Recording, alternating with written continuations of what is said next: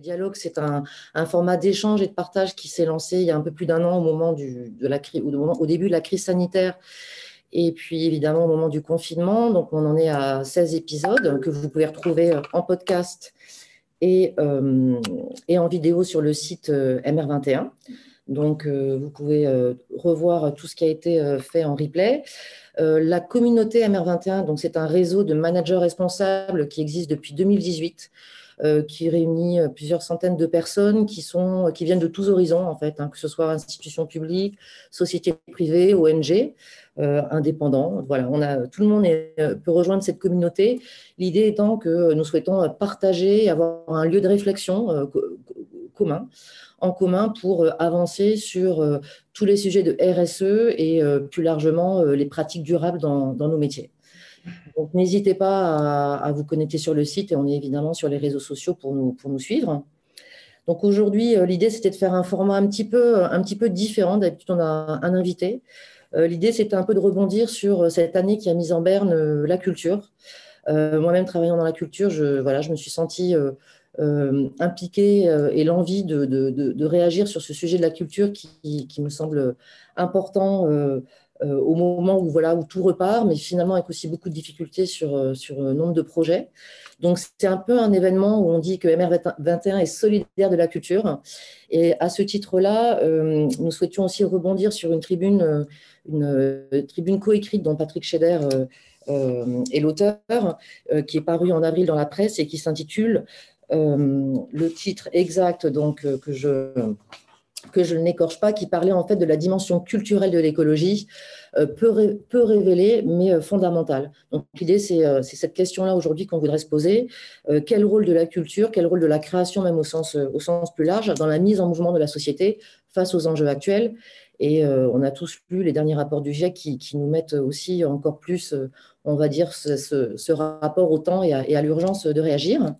Donc aujourd'hui, nous accueillons Patrick Scheder qui a euh, accepter notre invitation. Merci Patrick euh, d'avoir accepté de partager euh, ce temps avec nous. Patrick est éco-historien, pianiste et auteur, donc il mène une double carrière, ce qui, ce qui est voilà, pluridisciplinaire, on va dire en tout cas auteur et, musicien, si on peut dire, et, finalement, euh, tu traites de le, tu vous, excuse-moi Patrick, je te vous vois normalement. Euh, tu es spontané dans nos milieux à nous, euh, audiovisuels. En tout cas, vous traitez voilà de l'histoire de l'écologie au sens large, et vous avez écrit aussi sept ouvrages, dont un qui est sorti en 2020 que peut-être vous connaissez, qui s'intitule Pour une pensée écologique positive, et puis en écriture actuellement un ouvrage qui, on n'aura peut-être pas le temps d'en parler aujourd'hui, qui parle de Georges Sand des peintres de des peintres de Barbizon de la forêt de Fontainebleau, une ZAD au 19e siècle. Euh, c'est ça, en dit long et on, est curieux d'en savoir plus. Mais euh, si on se recentre sur l'objet aujourd'hui, euh, Patrick, euh, l'éclairage qu'on aimerait avoir de ta part, et ensuite nous aurons deux illustrations, donc deux projets concrets qui, illustrent ton propos avec Sébastien Follin et, Raphaël Daniel que je présenterai tout à l'heure. donc l'idée, Patrick, c'est de nous présenter peut-être ce que tu entends par cette dimension culturelle. Et je dirais, voilà, moi, ma première question, cette l'écologie tu, dis dans cette tribune, ce n'est pas une science, euh, mais, euh, mais elle est aussi, euh, la culture est aussi écologique. Alors, qu'entends-tu par écologie culturelle? Oui, alors c'est vrai que j'ai écrit un livre qui s'appelle Pour une pensée écologique positive, qui va dans ce sens-là. Beaucoup de personnes me demandent comme corollaire à ta question, mais alors pourquoi positive C'est-à-dire qu'il y aurait une écologie négative. Ben, que ce soit en écologie ou ailleurs, ben oui, il y a des choses positives et puis il y a aussi des choses négatives. Ce qui est négatif, que ce soit en écologie comme ailleurs, c'est de ne pas connaître son histoire, en fait. Euh, donc pour moi, l'histoire, c'est de la culture. Quoi que je sois pianiste et que j'écrive des livres, pour moi, la culture, c'est pas du tout seulement l'art. C'est aussi une société, un art de vivre, euh, des lois euh, fondamentales comme celle de la République. La République, c'est une culture en soi. Vivre sous un régime républicain ou vivre sous une dictature, ça génère euh, des comportements, une culture, oui, en quelque sorte, de se taire ou alors de parler ou de protester. Tout ça, c'est culturel. Donc, je, plaide finalement pour un élargissement du domaine de la culture. En France, on a trop souvent tendance à réduire aux seuls arts d'expression, mais je pense que, bon, on va pas dire toutes des cultures, mais presque, oui. Et souvent, la culture, c'est ce qui reste aussi euh, quand une civilisation est morte. Ces objets culturels sont finalement ce qui nous parle de ce qu'a été cette culture. Et dans le cas présent, euh, tout mon effort va vers le fait de rendre l'histoire de l'écologie euh, perceptible, compréhensible à toutes et à tous. Parce que je, critique le fait qu'on vive trop dans une écologie euh, qui est vécue en une seule dimension, hein, qui est celle du, présent, c'est ce que j'appelle, euh, euh, en termes un peu lapidaires, la dictature du présent, qui est relayée par les médias, mais aussi par nous-mêmes, hein, dans notre façon de parler. Et je plaide pour une écologie qui a plus de couleurs et plus de perspectives, ce que j'appelle une écologie en 3D, en trois dimensions, qui associe le passé, le présent, via l'avenir ou le futur. Voilà. Comme aucun sujet sérieux, à mon sens, ne se traite sans avoir une histoire, des racines, d'où ça vient. Le d'où ça vient permet de déjà mieux vivre le présent et puis de savoir où on va, où on veut aller. C'est-à-dire c'est un projet de vie pour moi l'écologie, comme la République en est un, même comme une dictature en est un aussi. Tout ça, ce sont des, projets. Donc si on veut défendre un projet écologique, il me semble indispensable de vulgariser son histoire. Et comme l'enfance, en plus, elle est extrêmement fertile et qu'on n'a pas besoin de chercher très loin, dans ce livre, j'ai essayé de montrer que depuis Aristote jusqu'à nos jours, en passant par Georges Sand, en passant par La Fontaine, en passant par Léonard de Vinci, euh, par Victor Hugo, euh, par Thoreau, etc., euh, pullulent les textes qui parlent d'écologie avant même qu'on ait créé le mot. Et ça me semble vecteur de beaucoup d'espoir parce que les jeunes qui s'engagent notamment beaucoup dans ce, dans ce combat, qui ont entre 20 et 25 ans, euh, je pense, souffrent beaucoup de solitude. On est quand même dans un monde qui souffre beaucoup de solitude et il y a, il y a des causes à ça. Il n'y a pas que l'individualisme. Il y a aussi le fait que souvent, on ne connaît pas la racine de ce qu'on essaye, du problème qu'on essaye d'exposer, de se dépêtrer avec. Et avec ce manque d'outils, ça crée une grande angoisse. Alors, je crois que pour euh, accéder à l'écologie, et malgré l'urgence qu'il y a, et je dirais avec l'urgence qu'il y a, c'est pas malgré, euh, l'urgence n'empêche pas euh, de se documenter, de connaître l'histoire de ce qui nous passionne pour justement le mener plus loin. Car en effet, qui pourrait dire Ah, je suis super content parce que je suis orphelin c'est assez rare. Je connais des orphelins, ils ne sont pas forcément super heureux de méconnaître leurs parents. Ben, je crois qu'en écologie, la même chose, en connaissant nos aïeux, ceux qui ont pensé euh, avant nous, euh, c'est un encouragement absolument capital. Donc, je, plaide pour écrire une sorte de récit national et international de l'écologie qui remonte moins jusqu'à maintenant. Pour nous, en tant qu'espèce humaine, se situer, euh, savoir où on en est précisément, au-delà de la politique, de la science ou de l'idéologie, il y a la perception qu'on a des choses qui n'est pas forcément rattachée à un de ces trois pôles, et puis euh, créer un futur. On ne peut pas créer le futur avec rien ou seulement avec des bons sentiments. Il nous faut des outils et puis une conception elle-même de ce futur.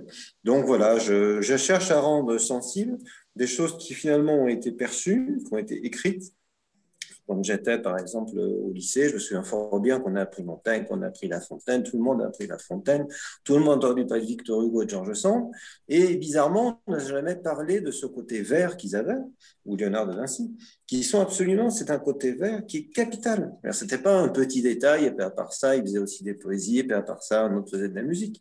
C'est faux. En fait, ce côté euh, sensible à la nature avec une compréhension intime était même ce qui structurait leur volonté de s'exprimer et de faire de l'art. Donc, voilà, je cherche à retrouver ces racines, euh, à les vulgariser, et je crois que l'écologie, elle aura vraiment gagné euh, quelque chose d'essentiel quand on enseignera, oui, je dirais, de, l'école maternelle à Sciences Po, en passant par les écoles techniques, c'est-à-dire que ça sera appris comme une matière comme une autre. C'est-à-dire faisons vraiment partie, d'une manière cette fois-ci consciente et pas seulement accidentelle, de notre paysage culturel. Elle est déjà là, mais en fait, comme on ne nous dit pas, on a l'impression qu'elle n'est pas là. Alors justement, tu, parles des écoles et, de la jeunesse. Alors face, aux enjeux actuels, selon toi, quel est le rôle de l'imaginaire euh, aujourd'hui ou quel est le, rôle de, ces récits justement euh, culturels? Bah, L'imaginaire, c'est ce qui est le moteur d'une société. Je veux dire, quand on parle par exemple de république, Et quand on parle de ces trois mots qu'on connaît toutes et tous, liberté, égalité, fraternité, c'est un projet, c'est un imaginaire. Ceux qui ont imaginé ça, ils ont vécu justement dans des époques où la liberté n'allait pas de soi, ni la fraternité, euh, ni l'égalité. Donc il a bien fallu qu'ils se projettent vers l'avenir avec un espoir, une utopie, euh, une envie aussi, pour qu'ensuite on découle des lois, des comportements, etc. Il y a la Révolution, mais elle a connu des heures, des malheurs. Après la Révolution, il y a eu encore empire, il y a eu une monarchie, révolution, de nouveau monarchie. Ça a été un, long chemin. Donc ça veut dire que ces idées ont fait leur chemin d'une façon chaotique, mais nous en sommes les héritiers. C'est très important d'hériter. Et c'est ça que je vois dire aux jeunes, c'est-à-dire que loin d'être démunis euh, loin d'être seuls au monde. En fait, euh, ils sont au contraire les héritiers euh, de quelque chose qui est extrêmement dynamique, qui au lieu d'être un poids, en fait, est une raison d'espérer. Car les nouveaux imaginaires, très très souvent, ils se nourrissent de choses qui sont anciennes. C'est pas l'ancienneté de leurs parents qui est relativement proche et dans laquelle on veut toujours se distinguer de ses parents. C'est plus celle de leurs grands-parents, même de leurs arrière-grands-parents. Voilà. Et puis, bien plus loin. C'est-à-dire, on se rattache justement instinctivement vers le passé lointain, qu'on n'a pas connu et qu'on idéalise peut-être, pour se projeter vers l'avenir. Donc, de facto, l'être humain, il pense toujours en trois dimensions. Celle dans laquelle il est, celle qui puise dans des souvenirs et celle qui se projette vers l'avenir. C'est ça la réalité. Donc, je dirais que les lois, par exemple, pour revenir à des choses très pragmatiques, elles sont euh, la matérialisation d'espoir, d'espérance mis en mots et en pratique. Mais s'il n'y avait pas eu une aspiration, il n'y aurait pas de loi qui soutienne cette aspiration. Voilà. Donc je pense que pour l'écologie, c'est la même chose. C'est pas le rapport du GIEC ou euh, prendre la température qui est là s'affole, euh, qui va faire non plus une politique ni une pensée. C'est-à-dire à partir de ces données qui sont scientifiques, techniques, précises et irréfutables, il faut construire une société. Et penser aussi que la société euh, elle ne s'arrêtera pas le jour où finalement on ne mettra pas plus d'un degré euh, euh, supplémentaire. Voilà. Si le seul but d'une politique c'était de ne pas trop se réchauffer, ce serait une politique d'assez court terme, il faut aussi le dire. C'est-à-dire que l'écologie, elle va au-delà d'une urgence qu'il faut régler, effectivement, c'est tout à fait juste. Elle doit voir aussi au-delà de cette urgence et au-delà de ce but que tous on souhaite atteindre. Donc c'est là que l'histoire aussi est très prégnante puisque être écologue ou écologiste ne doit pas nous empêcher d'imaginer voilà, un monde qu'on espère de toute façon toujours meilleur. Et puisque tout à l'heure tu parlais de Georges Sand et des peintres d'Arbizon, euh, il est extrêmement évident que quand il y a eu la révolution de 1830 qui était contre un roi un peu vieillot, enfin très vieillot même, et qui restreignait les libertés, c'était un vrai carcan insupportable, qui est-ce qui s'est révolté en 1830 Ce sont les jeunes, ce sont les artistes. C'est vraiment une révolution artistique. Euh, ça a quand même généré des barricades, des morts, et ça a aussi généré que Charles X euh, exite, Charles X, et à la place Louis-Philippe. Bon, ce n'était pas forcément non plus quelque chose d'extraordinaire, Louis-Philippe, mais c'était un progrès vers peut-être quand même, euh, oui, une, monarchie constitutionnelle. Bon, c'était déjà mieux qu'une monarchie absolue.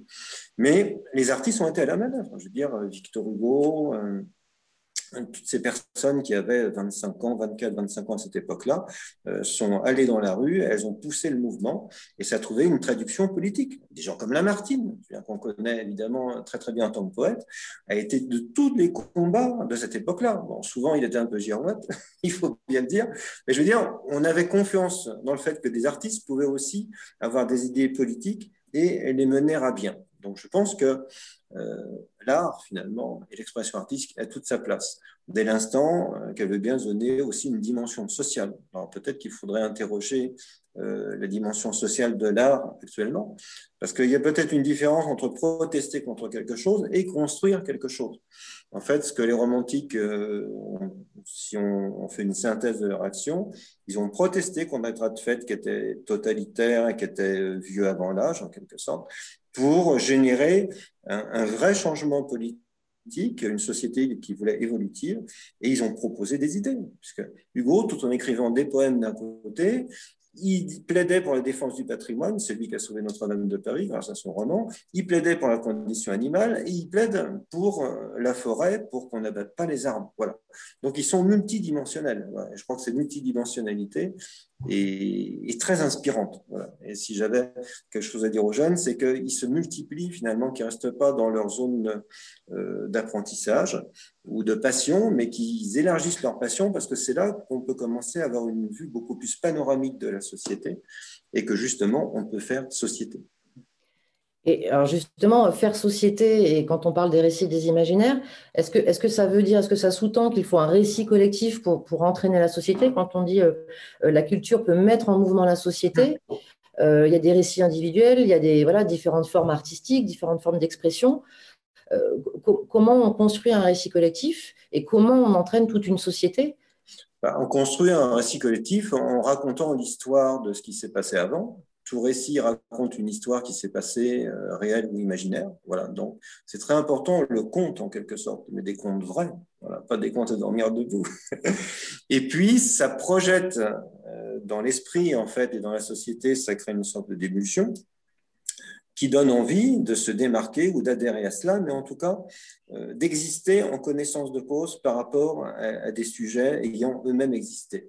C'est une sorte de moteur. En fait, l'ancienneté, loin, d'être un poids, c'est quelque part un moteur, car il, parfois on se dégage de cette ancienneté, parfois on veut la contrer, parfois on veut y adhérer, mais ça donne des idées. Et si on prend un autre exemple, par exemple, qui est la Renaissance, le XVIe siècle, c'est évident que les, artistes de la Renaissance comme Vinci étaient très tournés vers l'Antiquité. Donc, eux aussi, ils ont créé de nouveaux imaginaires, et notamment technologiques, puisque la technologie fait à cette époque-là un saut vraiment extraordinaire, en s'inspirant de l'Antiquité qui était loin, loin, loin derrière eux, du genre 1400 euh, ans avant eux. Donc, ils sont allés chercher très loin leur futur. Voilà, c'est ça que je veux dire. C'est ce que j'appelle la vision en perspective. C'est comme quand on est dans un parc. Imaginez vous êtes à Versailles. Euh, vous mettez au milieu du parc de Versailles. D'un côté, vous avez le château. De l'autre côté, vous avez le grand canal. Voilà. Et selon que vous tournez à droite ou à gauche, vous avez différentes perspectives. Quand vous êtes sur le château, vous semblez que le canal est très loin. Quand vous êtes sur le canal, il vous semble que le château, à son tour, est très loin. C'est une sorte de relativité du temps, finalement, qu'on vit dans notre chair et dans notre connaissance, qui nous permet, comme un prisme, de considérer tout ce qui a été fait, tout ce qu'on sait, et tout ce qu'on voudrait savoir, et tout ce qu'on espère. Voilà. Donc c'est cette multidimension, je pense, que l'écologie doit intégrer. Merci beaucoup Patrick. Et alors je, je rebondis sur une question un petit peu euh, divergente, mais c'est vrai qu'on est dans un contexte aussi de, de campagne électorale, et je, je ne peux m'empêcher, parce qu'on a, on a, on a, préparé euh, cet entretien et... et ne présente pas. L'idée euh, n'étant pas de, rentrer dans un, débat politique, évidemment, ce n'est pas l'objet. En fait, ma question, c'est plutôt euh, justement le projet politique. Euh, tu, m'expliquais qu'il n'y avait pas de projet politique sans projet culturel. Mm. Et, voilà, j'aimerais que tu nous apportes aussi cet éclairage. Oui, je voulais dire par là que le projet politique, c'est un projet culturel. Voilà. C'est-à-dire, euh, un projet ne peut être mu que par des idées, il n'est pas mu par lui-même. De même que, je me souviens quand j'avais 17 ans, euh, dans les années 75-76, il y avait un projet de société qui était certes très matérialiste. On nous faisait une promesse. Une société, c'est une ou plusieurs promesses. Donc, la promesse de mon époque, quand j'étais ado, c'était ben, vous gagnez plus d'argent que vos parents, vous aurez une plus grande maison, vous aurez plus de vacances, vous aurez une plus grande voiture, etc. C'était une promesse. Elle était très matérielle ça ne me faisait pas forcément rêver plus que ça, mais il y a une sorte d'objectif. Maintenant, ce qui m'inquiète dans la jeunesse, c'est qu'on lui propose pas beaucoup d'objectifs, en fait. Voilà. Et que ce soit les économistes ou d'ailleurs les écologues, les économistes disent ben, il faut sauver l'économie, les écologues disent ben, il faut sauver la nature. Dans les deux cas, on sauve les meubles, en quelque sorte. Et je ne pense pas qu'un projet de société puisse être seulement de sauver les meubles, parce que pour moi, ça ne peut être qu'un projet passager, même nécessaire, mais ça ne peut pas être un projet en soi ou sa finalité. Donc, la politique, ben, ça doit être créatif, c'est comme là. Quand on voit une personnalité comme Jean-Jacques Rousseau, par exemple, qui a quand même inspiré une bonne partie de notre constitution en France, euh, il n'a jamais été ministre, il n'a jamais eu aucun pouvoir, en quelque sorte, il avait que le pouvoir de ses idées. Et c'est un homme qui est plein de duplicité positive, si je puis dire, parce que d'un côté, il écrit des œuvres comme le contrat social, qui sont des œuvres très exigeantes de législation, d'essai d'une approche de la démocratie la plus précise, la plus démocratique précisément possible. Bon. De l'autre côté, bizarrement, il écrit énormément, énormément de textes sur la nature. C'est à Rousseau qu'on doit justement cette perception de la nature vue comme une amie, parce qu'auparavant, on la craignait, on voulait la dominer, ça, ça dépendait des fois ou les deux à la fois. Rousseau, il dit que la nature, ben, il faut vivre en harmonie avec elle. Donc moi, je fais un lien direct, et je ne suis pas le seul, entre le fait que on aime la nature, complète pour son amour, sa préservation, et que de l'autre côté, on s'intéresse de très près à la démocratie et la République. Je pense que l'exemple de Rousseau nous montre que les deux projets sont liés. Et si je veux trouver une euh, racine à l'écologie, euh, elle pourrait remonter effectivement d'une manière très très concrète à Jean-Jacques Rousseau. Euh, et les révolutionnaires, je ne suis pas du tout un admirateur de Robespierre, mais comme ils étaient de, très grands stratèges, euh, ils avaient totalement perçu ça. Et Robespierre, c'est un des premiers, avait fait une sorte de fête de la nature, voilà, à Paris, où on célébrait autant la nature que la République. Donc les deux étaient indissociablement liés. Donc je crois qu'il faudrait peut-être réfléchir un peu à ça, plutôt que dire bah, l'écologie, c'est un truc de libertaire ou d'idéologie ou de scientifique ou de gens qui sont des bobos. Il faut arrêter genre de discours. C'est débile. Voilà. C'est dans les faits, cette perception dont on parle maintenant, elle était déjà là, elle était déjà liée à un mieux-être, à un espoir de mieux vivre. Donc je crois que absolument la politique doit avoir un projet et de promettre des choses qui soient une vie meilleure. Donc, une vie écologique n'existera, à mon sens, effectivement, que c'est les culturels, dans une certaine mesure, et que si euh, elle attire le public, avec des bons arguments, vers une vie qui soit en progrès. Après, ce progrès, c'est définir, c'est pas forcément effectivement avoir une plus grosse voiture, mais en tout cas, c'est sûr, la poursuite de la société occidentale, c'est vivre mieux. Et c'est pas seulement survivre. Merci, merci Patrick. On a envie de t'écouter des heures et, c'est vrai qu'on, qu'on, essaye de se tenir à l'exercice ce soir de, de, synthèse. En tout cas, merci pour euh, cette euh, longue introduction et, évidemment, n'hésitez pas à poser des questions dans le chat. Euh, on reprend le temps, bien sûr, après les deux présentations de projet pour, pour répondre à vos questions. Euh, donc, je voudrais passer, ben, maintenant qu'on a parlé un petit peu, qu'on a posé les, les bases de, de, ce que c'est euh, l'écologie culturelle et, comment on peut avoir des projets qui mettent en mouvement la société, à l'illustration, on va dire, un petit peu concrète de ces, de ces nouveaux récits. Alors, on reçoit euh, deux personnes et, et je refais ma mon petit préambule qui est de dire, ben voilà, on a deux hommes ce soir, trois hommes. Euh, donc, euh, évidemment que nous sommes très conscients qu'il faut avoir la représentation de la parité et de la diversité. Alors, la diversité, on l'a, euh, la parité presque. En tout cas, je suis heureuse d'accueillir Sébastien Follin, euh, qui euh, est quelqu'un que, dont j'ai beaucoup d'admiration aussi, qui fait beaucoup de choses, qui est un producteur avant tout conscient et engagé et puis qui est président d'honneur du Festival Atmosphère euh, qu'il porte depuis, euh, depuis son origine, euh, voilà, qui a fait beaucoup de choses dans sa vie pour soutenir des causes diverses et variées. Merci Sébastien d'être avec nous. Alors le principe, le principe, Sébastien qui est un professionnel de, la télévision et des médias, hein, donc Il a d'ailleurs récemment créé un podcast qui s'appelle Les combattants pacifiques. On, vous remettra le lien, évidemment, si vous voulez revoir en replay aussi ce, que, ce que propose Sébastien, qui, qui est sur le sujet aussi de l'écologie. Euh, l'idée, donc, avec Sébastien, c'est d'ancrer euh, le propos euh, de Patrick dans un projet qui existe donc depuis plus de dix ans, le Festival Atmosphère.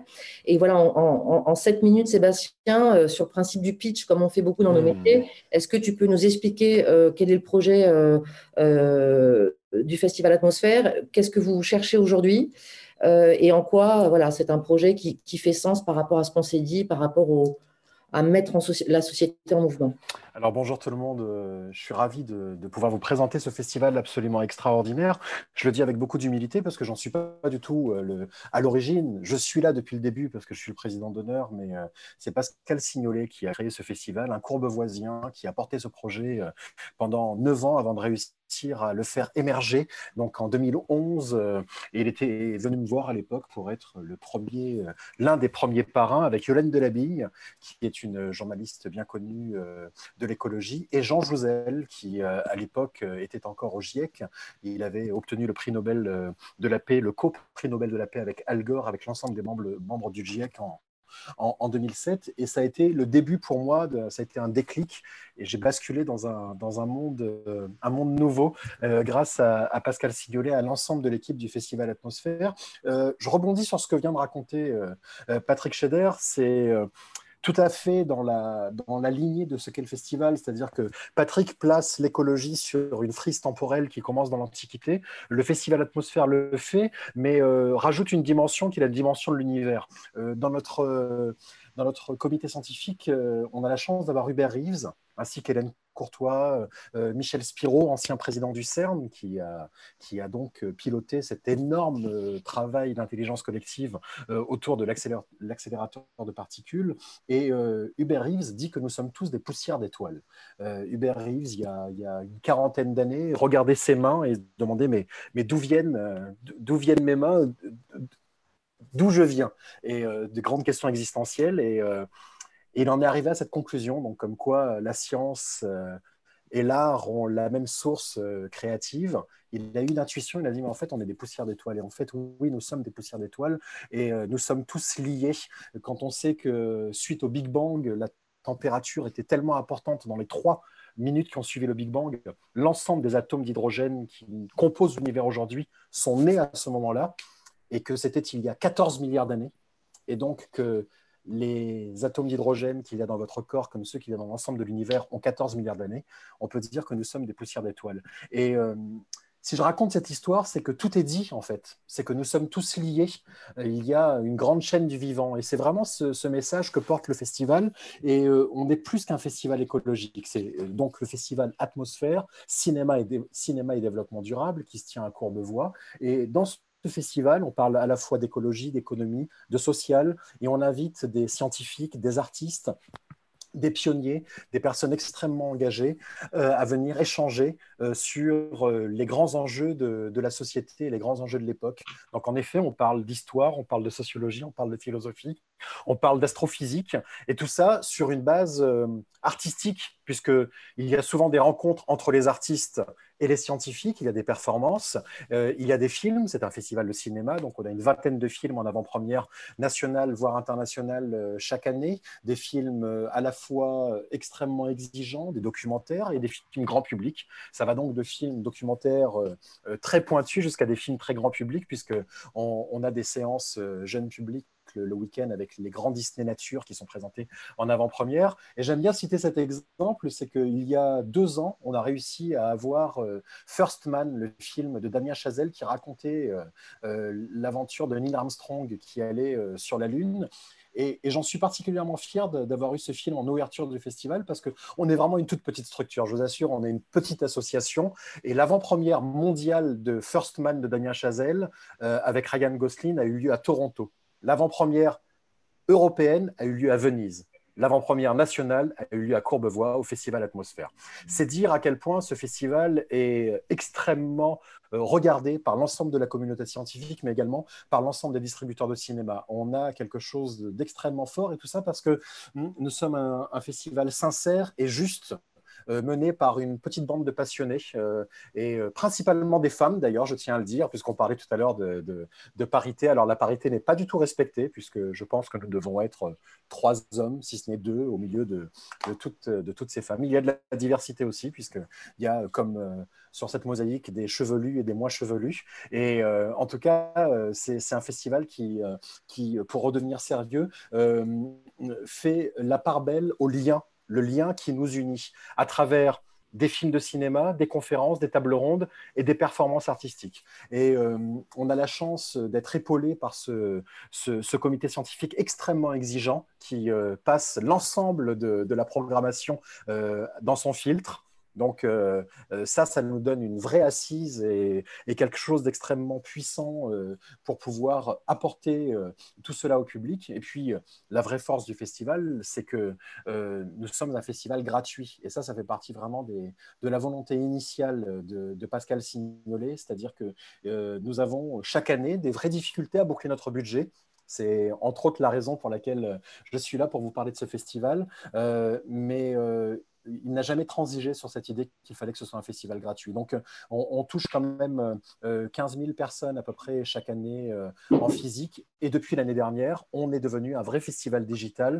on a réussi à monter ce festival l'année dernière alors qu'on était quand même au début de la deuxième vague et qu'une semaine après, on était quasiment de nouveau reconfinés. Enfin, je ne me rappelle pas très bien la chronologie des événements de, de, cette, de cette crise, mais en tout cas, on a, quand je dis qu'on est passé entre les gouttes, on y est on est arrivé, on a maintenu le festival avec euh, beaucoup de monde. On a réussi à, faire euh, un festival qui a été vu dans pas mal de, villes en France, puisqu'on a passé un, partenariat avec la 25e heure qui a permis à beaucoup de monde de voir des films en avant-première et gratuitement. Et, euh, on est particulièrement, particulièrement fiers de faire ce festival gratuit, parce que le but du festival, c'est d'être utile. Et on a euh, non seulement euh, cette possibilité de diffuser euh, notre pensée, la, parole de l'ensemble de ces, de ces personnalités scientifiques et artistiques dans la France entière grâce au digital, mais on a une vraie implantation locale. On travaille avec toutes les associations des Hauts-de-Seine et d'Île-de-France. On travaille avec la ville de Courbevoie, bien sûr, en étroite collaboration. Il faut savoir qu'il y a dix ans, il n'y avait pas autant de jardins partagés, par exemple, dans la ville de Courbevoie. Et c'est grâce au Festival Atmosphère que cette ville est devenue l'une des villes les plus vertes de France. Donc c'est la preuve qu'on peut vraiment avoir euh, une action extrêmement forte quand on porte des idées avec, euh, avec conviction et, sincérité. Et c'est vraiment la base de, de, de, la base de la volonté de, Pascal Signolet. Je le cite beaucoup parce que c'est lui qui porte ce festival. C'est notre, c'est notre phare euh, à tous et il a toujours des idées absolument dingues euh, et une manière euh, très originale d'aborder les choses. C'est-à-dire qu'il trouvera toujours un moyen de, décentrer un petit peu le regard. Et c'est pour ça qu'on se retrouve dans la pensée de, Patrick Scheder, puisque Patrick, c'est par Pascal Signolet qu'on a eu la chance de le rencontrer. Et il sera d'ailleurs au programme du, prochain festival. J'espère lors de, lors de, la, de la soirée euh, euh, Science et Art que, que l'on fait euh, le samedi soir.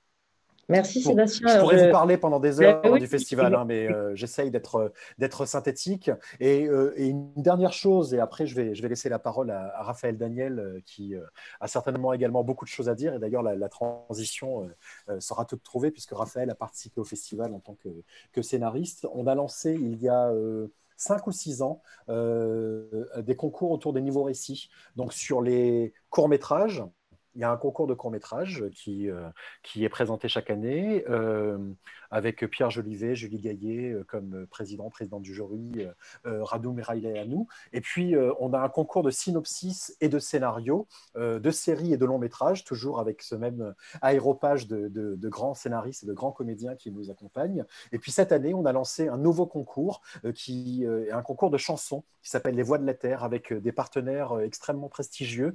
Et, et, en fait, aujourd'hui, on parle beaucoup de nouveaux imaginaires, de nouveaux récits, mais on n'est pas peu fiers au Festival Atmosphère d'avoir été les pionniers, d'avoir été les premiers euh, à aborder cette question de nouveaux imaginaires. Parce qu'aujourd'hui, euh, si on veut réussir à faire changer le monde, il y a le travail que peut faire ce festival avec euh, l'aspect vertical, c'est-à-dire qu'on est là et on a une implication directe sur le territoire, mais il y a aussi euh, le travail qu'on peut faire sur l'imaginaire. Et euh, pour réussir à changer, euh, changer le monde, parce que nous sommes des, utopistes et des rêveurs, mais après tout, il faut l'être aussi, eh bien, il faut aussi réussir à faire passer des messages à travers le storytelling à travers la manière de raconter des histoires dans les chansons, dans la musique, dans le cinéma, dans la littérature. Et on travaille beaucoup avec l'ADEME, bien sûr, avec Valérie Martin, qui est l'une de nos premières soutiens à l'ADEME et Valérie Zoido qui porte ces, nouveaux récits. Euh, et, c'est vrai que tous les ans, on organise en marge du festival des, euh,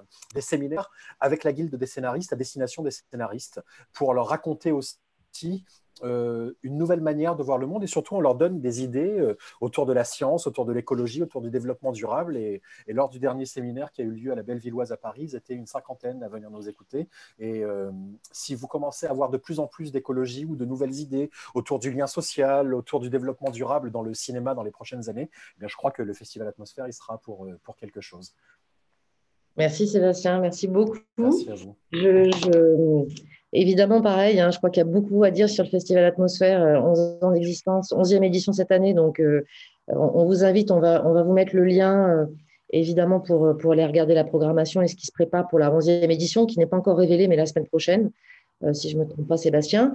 Et, et en effet, voilà, donc on, vous tiendra au courant, mais en effet, il y a une riche programmation qui, qui s'annonce encore pour, donc du 6 au 10 octobre, hein, c'est ça euh, prochain Oui, 6, au 10 octobre, et je peux déjà vous annoncer les, parrains et marraines. Chaque année, on est, euh, on est très vigilant sur euh, les parrains et marraines pour qu'ils soient extrêmement investis, qu'ils portent des valeurs. on a eu la chance d'avoir Pierre Ninet, d'avoir Cyril Dion, qui est venu présenter en avant-première à l'époque le film Demain avec Mélanie Laurent. cette année, on aura encore Animal, son nouveau film en avant-première lors, de, lors de ce festival. on a eu Marion Cotillard comme, comme marraine Enfin, on a eu beaucoup de monde. Et, chaque année, on a un, parrain ou marraine scientifique et un parrain ou marraine euh, artistique. Et cette année, nous avons euh, la chance d'avoir Heidi Sevestre, qui est une immense glaciologue euh, française qui, est notre marraine scientifique. Elle nous a d'ailleurs envoyé une, vidéo depuis le pôle Nord pour annoncer qu'elle était notre marraine alors qu'elle était en expédition. Et puis le parrain artistique même s'il est plus qu'un artiste, c'est un témoin de notre temps. Il a traversé euh, les, 40 dernières années et a couvert tous les grands conflits des 40 dernières années. C'est l'immense photojournaliste Reza qui, euh, qui nous fait l'honneur d'être notre, notre parrain. Donc, euh, et, à eux deux, ils résument bien ce qu'est le festival. Voilà, ce sont des gens de cœur, des gens qui ont des convictions, qui sont engagés et qui souhaitent non seulement présenter, donner une image de ce qu'est le monde aujourd'hui, mais portent aussi un espoir d'un monde différent. Super, merci Sébastien. Donc tu as dépassé ton temps, mais c'est pas grave. C'était passionnant et merci pour cette précision. C'est vrai qu'il y a toujours des belles personnalités à ce festival et qu'on peut rencontrer de façon, euh, voilà, c'est pas du tout de l'entre-soi, c'est vraiment des personnes qui euh, chaque année, euh, voilà, s'adressent au public. C'est très inclusif, tout le monde est accessible. Il y a vraiment aussi une ambiance dans ce festival, je trouve, qui, qui a l'image de ce que pourrait être un, un nouveau récit. Et en effet, ces imaginaires, bah, c'est aussi l'objet voilà, d'accueillir Raphaël Daniel aujourd'hui. Euh, toujours ce volet solidaire, c'est que c'est des projets euh, euh, qui cherchent des soutiens, que ce soit des soutiens numéraires, mais pas que. Ça peut être aussi relayer un projet qui vous tient à cœur. Ça peut être à travers votre entreprise, à titre personnel. Enfin voilà, il y a plusieurs façons de soutenir et, vous le savez. Et aujourd'hui, Raphaël nous a rejoint. Raphaël est auteur, c'est auteur réalisateur. Je crois qu'il est tombé dans la dans la boîte, non pas musique, mais la boîte à images tout petit. Et donc, Raphaël a aussi la grande habitude de pitch. Donc, Raphaël, tu vas respecter les 5 minutes parce que tu es rodé à l'exercice. tu as présenté un autre projet, je crois, voilà, Change Now. Donc, euh, euh, pour qu'on puisse prendre les questions, il y a déjà deux questions qui, qui, me semblent aussi vraiment intéressantes à vous, à vous poser. Donc, euh, Nick le privé, qui est quand même un titre provocateur, je te laisse nous, dire euh, ce qu'il en est et ce que tu attends euh, aussi de, nous et du public ici présent. Merci Raphaël. Merci beaucoup Laurence. Bah, tout d'abord, donc je me présente, je suis Raphaël Daniel, auteur, réalisateur. Hein, j'aime bien rajouter également jardinier, hein, parce que voilà, ça fait partie, je pense, aussi intégralement de ce que je fais. Euh, donc, je suis hyper heureux de, pouvoir présenter mon projet euh, ce soir, euh, notamment après, Sébastien. Atmosphère, c'est sûr que c'est un festival que j'ai découvert l'an dernier à la dernière édition. Voilà, j'ai participé, j'ai eu la chance d'être lauréat avec mon projet de long métrage. Et c'est vrai que c'était une superbe opportunité pour faire de, belles rencontres. Et j'ai adoré ce festival. Donc, bien sûr, je vous encourage à le soutenir et à y aller. Moi, j'y serai bien évidemment à la prochaine édition. Euh, très heureux également de, participer après, euh, après l'intervention de, Patrick, puisque ben, tout ce que vous avez dit, Patrick, bien sûr, va dans le sens d'une réflexion que j'ai moi-même euh, entamée il y a quelques années, il y a plusieurs années. voilà, moi je vais repartir un petit peu de, de mon cheminement c'est vrai que j'ai une vraie question autour de la responsabilité. Je pense qu'il y a aussi des managers responsables aujourd'hui. Je pense qu'on a une grande question autour de la responsabilité aujourd'hui. Euh, moi, évidemment, c'était la question de la responsabilité individuelle euh, qui s'est posée avec ma prise de conscience il y a, plus de dix ans, mais également euh, la question de la responsabilité en tant qu'artiste. Voilà, parce qu'à un moment donné, voilà, moi je suis réalisateur, je fais des films donc, depuis une dizaine d'années. Euh, et, je me posais vraiment cette question de la responsabilité. Et c'est tombé à un moment où beaucoup de penseurs, euh, disons pour dire large de l'écologie euh, contemporaine, que ce soit voilà, Cyril Dion, Rob Hopkins, Corinne Morel-Darleux, Pablo Servigne, enfin plein de penseurs en fait disaient la même chose et, te rejoignent, je pense, d'une certaine façon, Patrick, sur la question de créer un nouveau récit. ce, manque béat en fait d'une culture à l'écologie. Et, ça, moi, je l'ai vraiment reçu comme presque une mission. Je me suis dit, ben voilà, en tant qu'auteur-réalisateur, en tant que raconteur d'histoire finalement, euh, est-ce que je ne serais pas bien placé euh, pour euh, raconter ces nouveaux récits, essayer de mettre en perspective ce, futur? Voilà, moi, bien, entendu, je, suis dans la dramaturgie, donc je réfléchis tout le temps à des histoires. Voilà, racontons les histoires de demain. puisque, comme dit Yuval Noah Harari, voilà, tout est histoire, et en effet, le futur est également les histoires qu'on peut se raconter aujourd'hui. Et c'est vrai que quand j'ai fait ce, quand j'ai eu cette prise de conscience, j'ai aussi eu la prise de conscience qu'on était quand même que le futur était, très sombre. Euh, on était beaucoup dans l'univers de la dystopie, donc l'inverse de l'utopie, et qu'on n'avait aucune euh, capacité finalement de projeter un futur. Hein. C'était vraiment un futur bloqué, un futur noir. Et, euh, donc voilà, après, il y a eu cette idée donc, de désincarcérer le futur, pour citer un collectif d'auteurs, ou, ou, de dire, réfléchissons à où on va, comme disait Patrick, ou où on va atterrir, ou atterrir, comme dit Bruno Latour, vraiment de réfléchir au monde finalement qu'on désire. Et, euh, l'an dernier, euh, donc j'étais déjà dans cette réflexion-là depuis des années, j'écrivais beaucoup là-dessus. Et l'an dernier, en plein confinement, il y a eu euh, un appel à projet pour Canal+, qui arrivait à point nommé, puisqu'ils appelaient des scénarios de court-métrage autour de la thématique On s'adapte, avec justement la volonté de s'inspirer de faits scientifiques pour écrire un futur souhaitable. Donc, donc, euh, bien sûr, dès que j'ai vu ça, j'ai postulé. On a coécrit avec ma co-scénariste euh, Camille Dumouchel un projet qui a été sélectionné, qui a fait partie des 10 projets sélectionnés sur les 200 reçus. Et donc, j'en viens à, Nick le privé. Alors voilà, Nick le privé, donc, euh, bon, je vous rassure tout de suite, hein, évidemment, ce n'est pas, je ne vise pas les entreprises privées avec ce titre, sinon je ne serais, je serais pas là, ou alors j'aurais vraiment du culot. c'est plutôt un film qui questionne la propriété privée. C'est un titre provocateur, hein, comme tu disais, Laurence, euh, parce que je pense qu'il y a besoin de secouer aujourd'hui les imaginaires aussi. Et puis j'aime bien aussi cette idée de pouvoir éveiller cette curiosité. Hein, euh, et, mais le film euh, est beaucoup plus nuancé et il est beaucoup moins, quelque part, il ne nous donne pas une direction, il nous pose plutôt des questions. Voilà, moi ça m'intéresse de faire des films qui posent des questions. là, en l'occurrence, les questions vont tourner beaucoup autour de la propriété privée, notamment en temps de crise, et également du bien commun, de la terre comme bien commun également de l'activisme, quelle forme d'activisme, également de la non-violence. Voilà, mais tout ça avec humour. Euh, donc le film se passe en 2045, euh, dans un futur quand même un petit peu dystopique à l'origine, c'est-à-dire que les terres cultivables sont devenues stériles du fait de leur surexploitation et d'une crise pétrolière. Et donc, euh, dans ce contexte, il y a un énorme mouvement populaire qui décide de reprendre les choses en main, de retrouver la souveraineté alimentaire et qui décide donc euh, de récupérer toutes les terres privées pour en faire euh, des biens communs. Soit pour les cultiver, soit pour les régénérer. Et donc, euh, mon personnage principal, Alexandra, qui est propriétaire d'une magnifique villa futuriste sur un énorme terrain dont elle ne fait rien, voit un beau jour arriver une quinzaine d'activistes qui plantent un drapeau dans, son, jardin euh, en citant Rousseau. Hein, les fruits sont à, tous, la terre n'est à personne.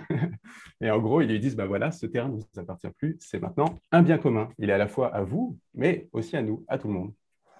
Et bien entendu, Alexandra n'entend pas de cette oreille, elle sort le fusil. Réaction, assez vive. Et le film, on va dire, tisse le lien entre ces différents personnages, entre ces différents mondes qui s'opposent, hein, parce que je pense qu'on a une époque où, il y a quand même beaucoup de visions qui s'opposent. Et, encore une fois, comment faire société avec toutes ces visions qui s'opposent? Et, le film, sans vouloir trop vous dévoiler, hein, euh, euh, c'est une prise de conscience pour Alexandra que ces gens qu'elle pense être contre elle et, dans l'opposition sont, en fait tout à fait l'inverse. C'est un mouvement lumineux, c'est un mouvement inclusif, et ils font ça également pour elle. Euh, donc, Alexandra va être jouée par Mathilde Amé. Donc, ça, c'était la bonne nouvelle de la semaine dernière.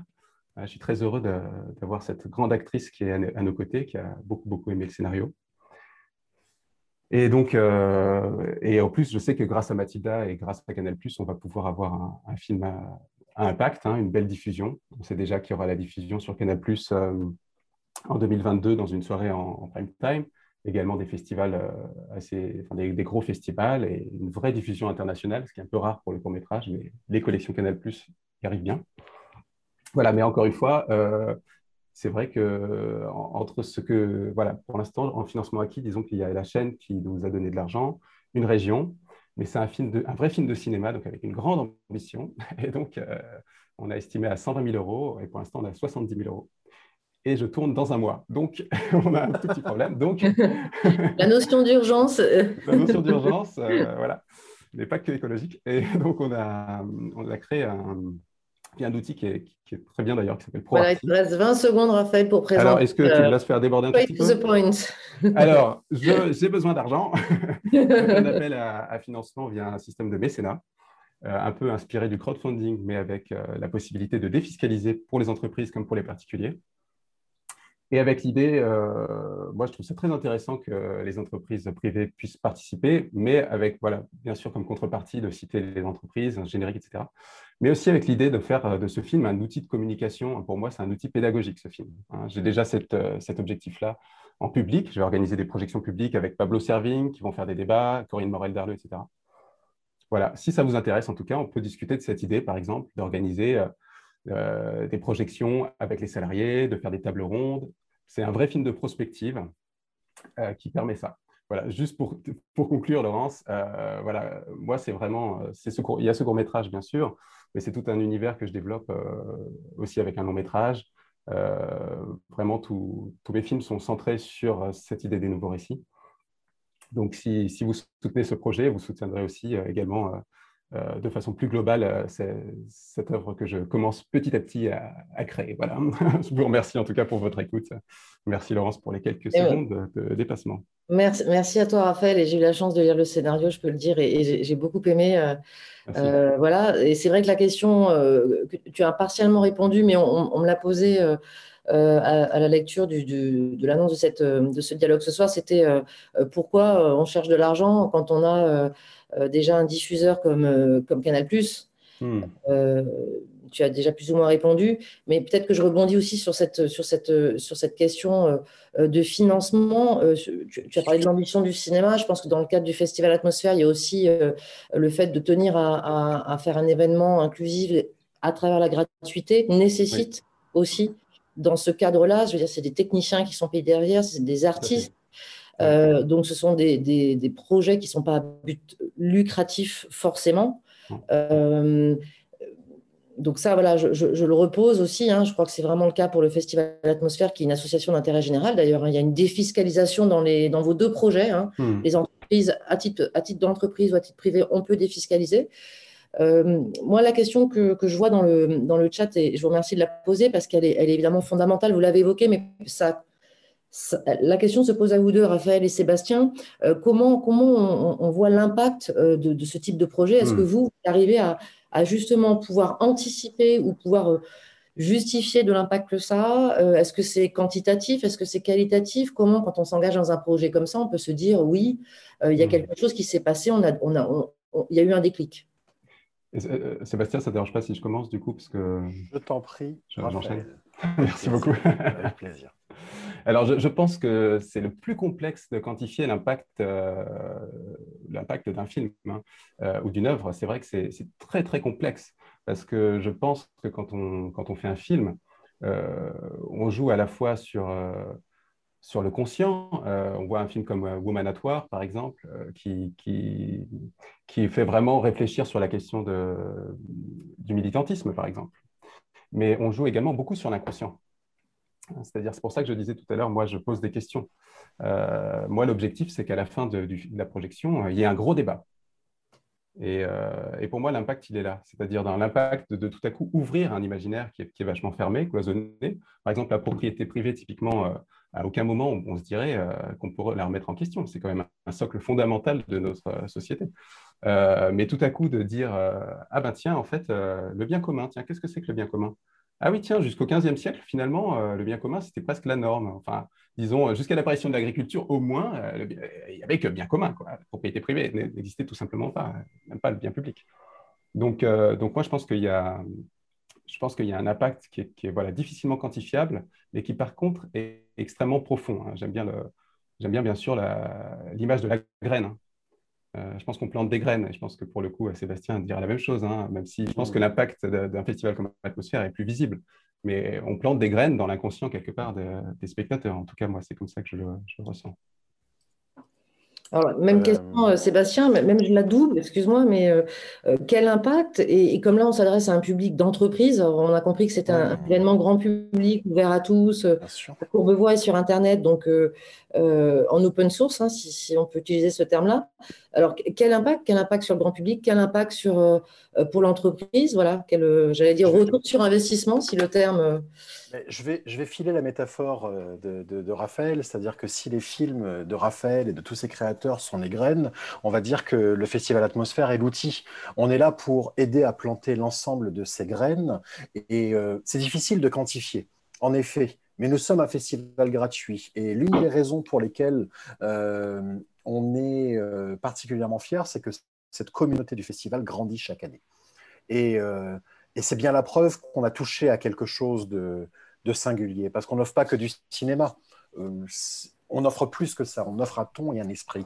Et, euh, on, a créé euh, une journée des entreprises qui aura lieu cette année le, jeudi 7, le jeudi 7 octobre, une journée au cours de laquelle les entreprises et leurs collaborateurs seront amenés à participer à des tables rondes, à des ateliers où on parlera d'énergie, de numérique, de déchets et euh, avec également la projection d'un grand film en, avant-première euh, nationale, suivi d'un débat.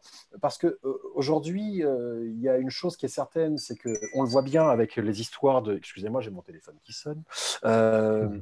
Pardon, je l'ai coupé. on le voit bien avec les, histoires de, de, lois sur le, le, climat, qui a des, des vrais points de divergence, et je crois que la régulation ne va pas aussi vite que beaucoup de citoyens le souhaiteraient. Or, euh, l'entreprise est le premier corps social euh, où se retrouve l'ensemble de ses citoyens. Et donc, euh, l'entreprise a vraiment un rôle à jouer aujourd'hui dans l'évolution de, notre société et de notre monde, puisque tous ces citoyens peuvent réussir à faire changer les choses. Et, on le voit bien avec l'ensemble des services RSE, avec l'engagement qui est de plus en plus présent dans les entreprises, qu'il se passe quelque chose. Après, euh, nul n'est parfait. Euh, moi, le premier, donc on n'est pas un festival d'honneur de leçons. Nous, ce que l'on veut, en effet, des graines et faire émerger des idées, comme le fait Raphaël d'ailleurs. Je pense que euh, on a tous des contradictions. Donc, je ne suis pas là en train d'arriver avec un discours péremptoire en disant on va tous mourir, voilà ce qu'il faut faire, il faut devenir vegan, être à vélo, arrêter tout de suite la bagnole. Évidemment qu'il faut réussir à évoluer et à changer. Mais euh, je pense que l'injonction ne fonctionne pas. L'injonction ne peut pas fonctionner. Alors il y a la loi qui peut faire évoluer les choses, mais il y a aussi la prise de conscience. Et la prise de conscience, elle passe par des ateliers participatifs, par l'intelligence collective et par les histoires. Ce que font euh, Patrick et Raphaël depuis tout à l'heure et ce que je fais depuis tout à l'heure, c'est juste vous raconter des histoires. Je ne fais que vous raconter des histoires. Et j'essaie d'éveiller chez vous une petite lumière, euh, une lumière enfantine, qui est celle qui qui s'allume quand on entend Il était une fois. Et on ne fait que ça, en fait. Et euh, à travers ces histoires et à travers ces récits que l'on essaie de, planter, eh bien, on arrive, je l'espère en tout cas, à changer un tout petit peu les choses. Euh, et, euh, et c'est en tout cas ce qui s'est passé pour moi. Et je suis loin d'être le plus vertueux des, euh, citoyens, mais le fait de passer euh, les 11 dernières années euh, au sein de ce festival, de rencontrer ces scientifiques, de rencontrer ces pionniers, de rencontrer ces artistes, eh bien, fait évoluer doucement ma conscience et me met face à mes, mes, incohérences, face à mes contradictions, et à un moment donné réveille quelque chose en moi. Et en tout cas, c'est ce qu'on essaie de faire également avec les festivaliers, euh, grand public, mais aussi avec les entreprises et leurs collaborateurs qu'on invite à venir nous rejoindre. Merci Sébastien. C'est évidemment, euh, je pense que ça va résonner euh, dans, les esprits de chacun et, on parle beaucoup de citoyenneté dans l'entreprise. je pense à deux, grandes entreprises, pour ne pas les citer, Crédit Mutuel et Schneider Electric, qui vraiment s'attachent, en tout cas dans leur politique RSE, à, développer de l'engagement auprès de leurs collaborateurs. Donc c'est vrai que ce volet aussi entreprise au sein du festival, me semble important euh, à préciser. Et euh, il y a quelque chose qui me plaît beaucoup dans ce, dans ce festival, c'est cette idée d'intelligence collective. et de collaboration et de solidarité. Euh, on n'est pas du tout dans un système vertical avec euh, une direction générale, euh, avec une présidence, un président d'honneur, et on ne se retrouve pas entre nous en train de dire qu'est-ce qui va se passer, pas du tout. on a vraiment quelque chose de l'ordre de l'intelligence collective, que ce soit dans la constitution du festival, comme dans le débriefing que l'on fait. Et il en sort toujours quelque chose de fort. Euh, et, moi, ça a été une vraie leçon pour moi. Euh, et, ça se ressent dans ce festival. Quand tu disais tout à l'heure, Laurence, que euh, tout le monde est très accessible, en fait, les invités qui viennent, qui sont souvent des invités de très haut niveau, restent. Ils sont contents d'aller à la rencontre du, public. Euh, je donne cet exemple. L'année dernière, on a fait une soirée pour les 10 ans du, festival, euh, au cours de laquelle il y avait Yael Naïm, Angélique Kidjo, Étienne Klein, Hélène Courtois. Euh, j'en oublie malheureusement. On a fait une grande séance de, méditation collective. Il y avait de la musique, il y avait de la science. il y avait une quinzaine d'intervenants. Il y avait de la danse. on a parlé de l'univers. Il y avait Aïssa Maïga qui était là. On a parlé de l'eau on a parlé de notre place dans l'univers, il y avait Jean-Pierre Bibring, bref, je, sais que j'en ai oublié, donc euh, je m'en excuse. Eh bien, euh, la preuve que ce festival a quelque chose d'extrêmement singulier, c'est que dans ces soirées généralement collégiales, chacun vient faire sa présentation avec sincérité, mais est souvent pris par l'agenda et regarde sa montre. On est dimanche, on est samedi soir, il est 22 h Vous m'excusez, je peux pas rester. Eh bien, à 2 h du matin, il a fallu nous chasser tous. On était 40 euh, euh, avec nos masques et ils sont venus nous voir en disant mais là il faut y aller, messieurs dames, parce que euh, vous pouvez pas rester là. Et, et le public, l'ensemble des festivaliers, les intervenants sont allés à la rencontre du public et il s'est vraiment passé quelque chose d'assez singulier. Et c'est ce qui me plaît dans l'esprit du, du, en effet. Merci beaucoup, Sébastien. Bon, alors on, a, on, a, on est censé avoir fini. Euh, on a commencé avec deux petites, euh, quelques petites minutes de retard. Euh, merci beaucoup. Alors, c'est vrai qu'on on, va dire que l'idée voilà, de, de, de, faire ce format un peu atypique et voilà, à trois, à trois intervenants, c'est vrai que c'est dur de tenir dans une heure. Donc, je vous invite, on, vous a mis les liens, mais évidemment, on les repostera. Voilà, si vous souhaitez soutenir ces projets, que ce soit Raphaël pour ce court métrage, mais pour ton, ta démarche euh, d'artiste de façon plus large. Sébastien, à toi et toutes les équipes que tu représentes aussi euh, dans tes projets. Euh, Patrick, il n'y a pas d'appel de fond pour toi, mais on sait que tu es un artiste, donc on sait que quelque part, tu, es solidaire aussi de, tous, de, tous ces, personnes qui ont besoin de se remettre le pied à l'étrier et, et, on leur souhaite à tous de pouvoir faire des festivals et voilà, qu'il n'y ait pas de, de temps qui se représente de confinement dans, dans, les mois à venir. Euh, il y avait une question qui était euh, incroyablement intéressante, euh, que peut-être on essaiera on, y répondra peut-être a posteriori, Patrick, si, tu es d'accord. Pas de projet politique sans projet culturel. Mitterrand l'avait compris et Lang l'a incarné. Assiste-t-on depuis à la traversée du désert du projet culturel politique et quel rôle attendez-vous du politique avec un grand P? Et peut-être que là, on ouvre un vaste sujet. Patrick, tu as 20 secondes. Voilà. je, te propose, Patrick, qu'on essaye d'y répondre euh, à, tête reposée, que tu, prennes peut-être le temps de, nous écrire deux petits mots ou si tu veux dire une phrase par rapport à ça, si tu veux répondre rapidement.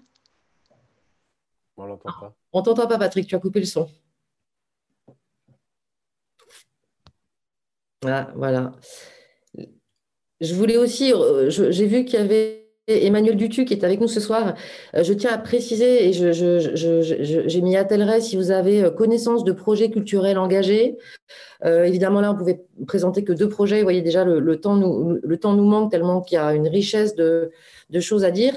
Je vous invite à partager avec nous. Emmanuel Dutu, c'est un projet incroyable d'inclusion à travers la musique qui s'appelle l'Orchestre Ostinato, qui est venu aussi dans le cadre du festival. Euh, voilà, il y a certainement plein de projets euh, qui existent que peut-être vous connaissez. N'hésitez pas à le partager avec nous, on, le relaiera. Euh, voilà, aujourd'hui, on, a, proposé au Festival Atmosphère et, à Raphaël Daniel de, jouer le jeu avec, nous. Donc, merci à tous. Merci de relayer évidemment ce, podcast qui sera disponible. Donc, on vous enverra un message. Et puis, la vidéo, donc le replay vidéo sera disponible sur le site MR21. Je vous invite à, rejoindre évidemment cette, cette, communauté de managers responsables si vous sentez bah, l'envie de continuer avec nous un bout de chemin pour accélérer la transition. Et puis, merci à tout le monde backstage, j'allais dire comme tout ce jargon, excusez-moi. En tout cas, merci à toute l'équipe, évidemment Ralph, Marine, Sybille, Tiffen à la technique, Jessie à la réalisation. Euh, merci à tous d'avoir participé et puis euh, je vous souhaite un bon été culturel. Euh, profitons que les salles de cinéma, les lieux de spectacle vivants et festivals soient accessibles. Donc, je, je vous remercie d'avoir été présent aujourd'hui. Merci aux participants aussi. merci Patrick. Et hum, merci à tous. Je vous dis à très bientôt et bon été culturel.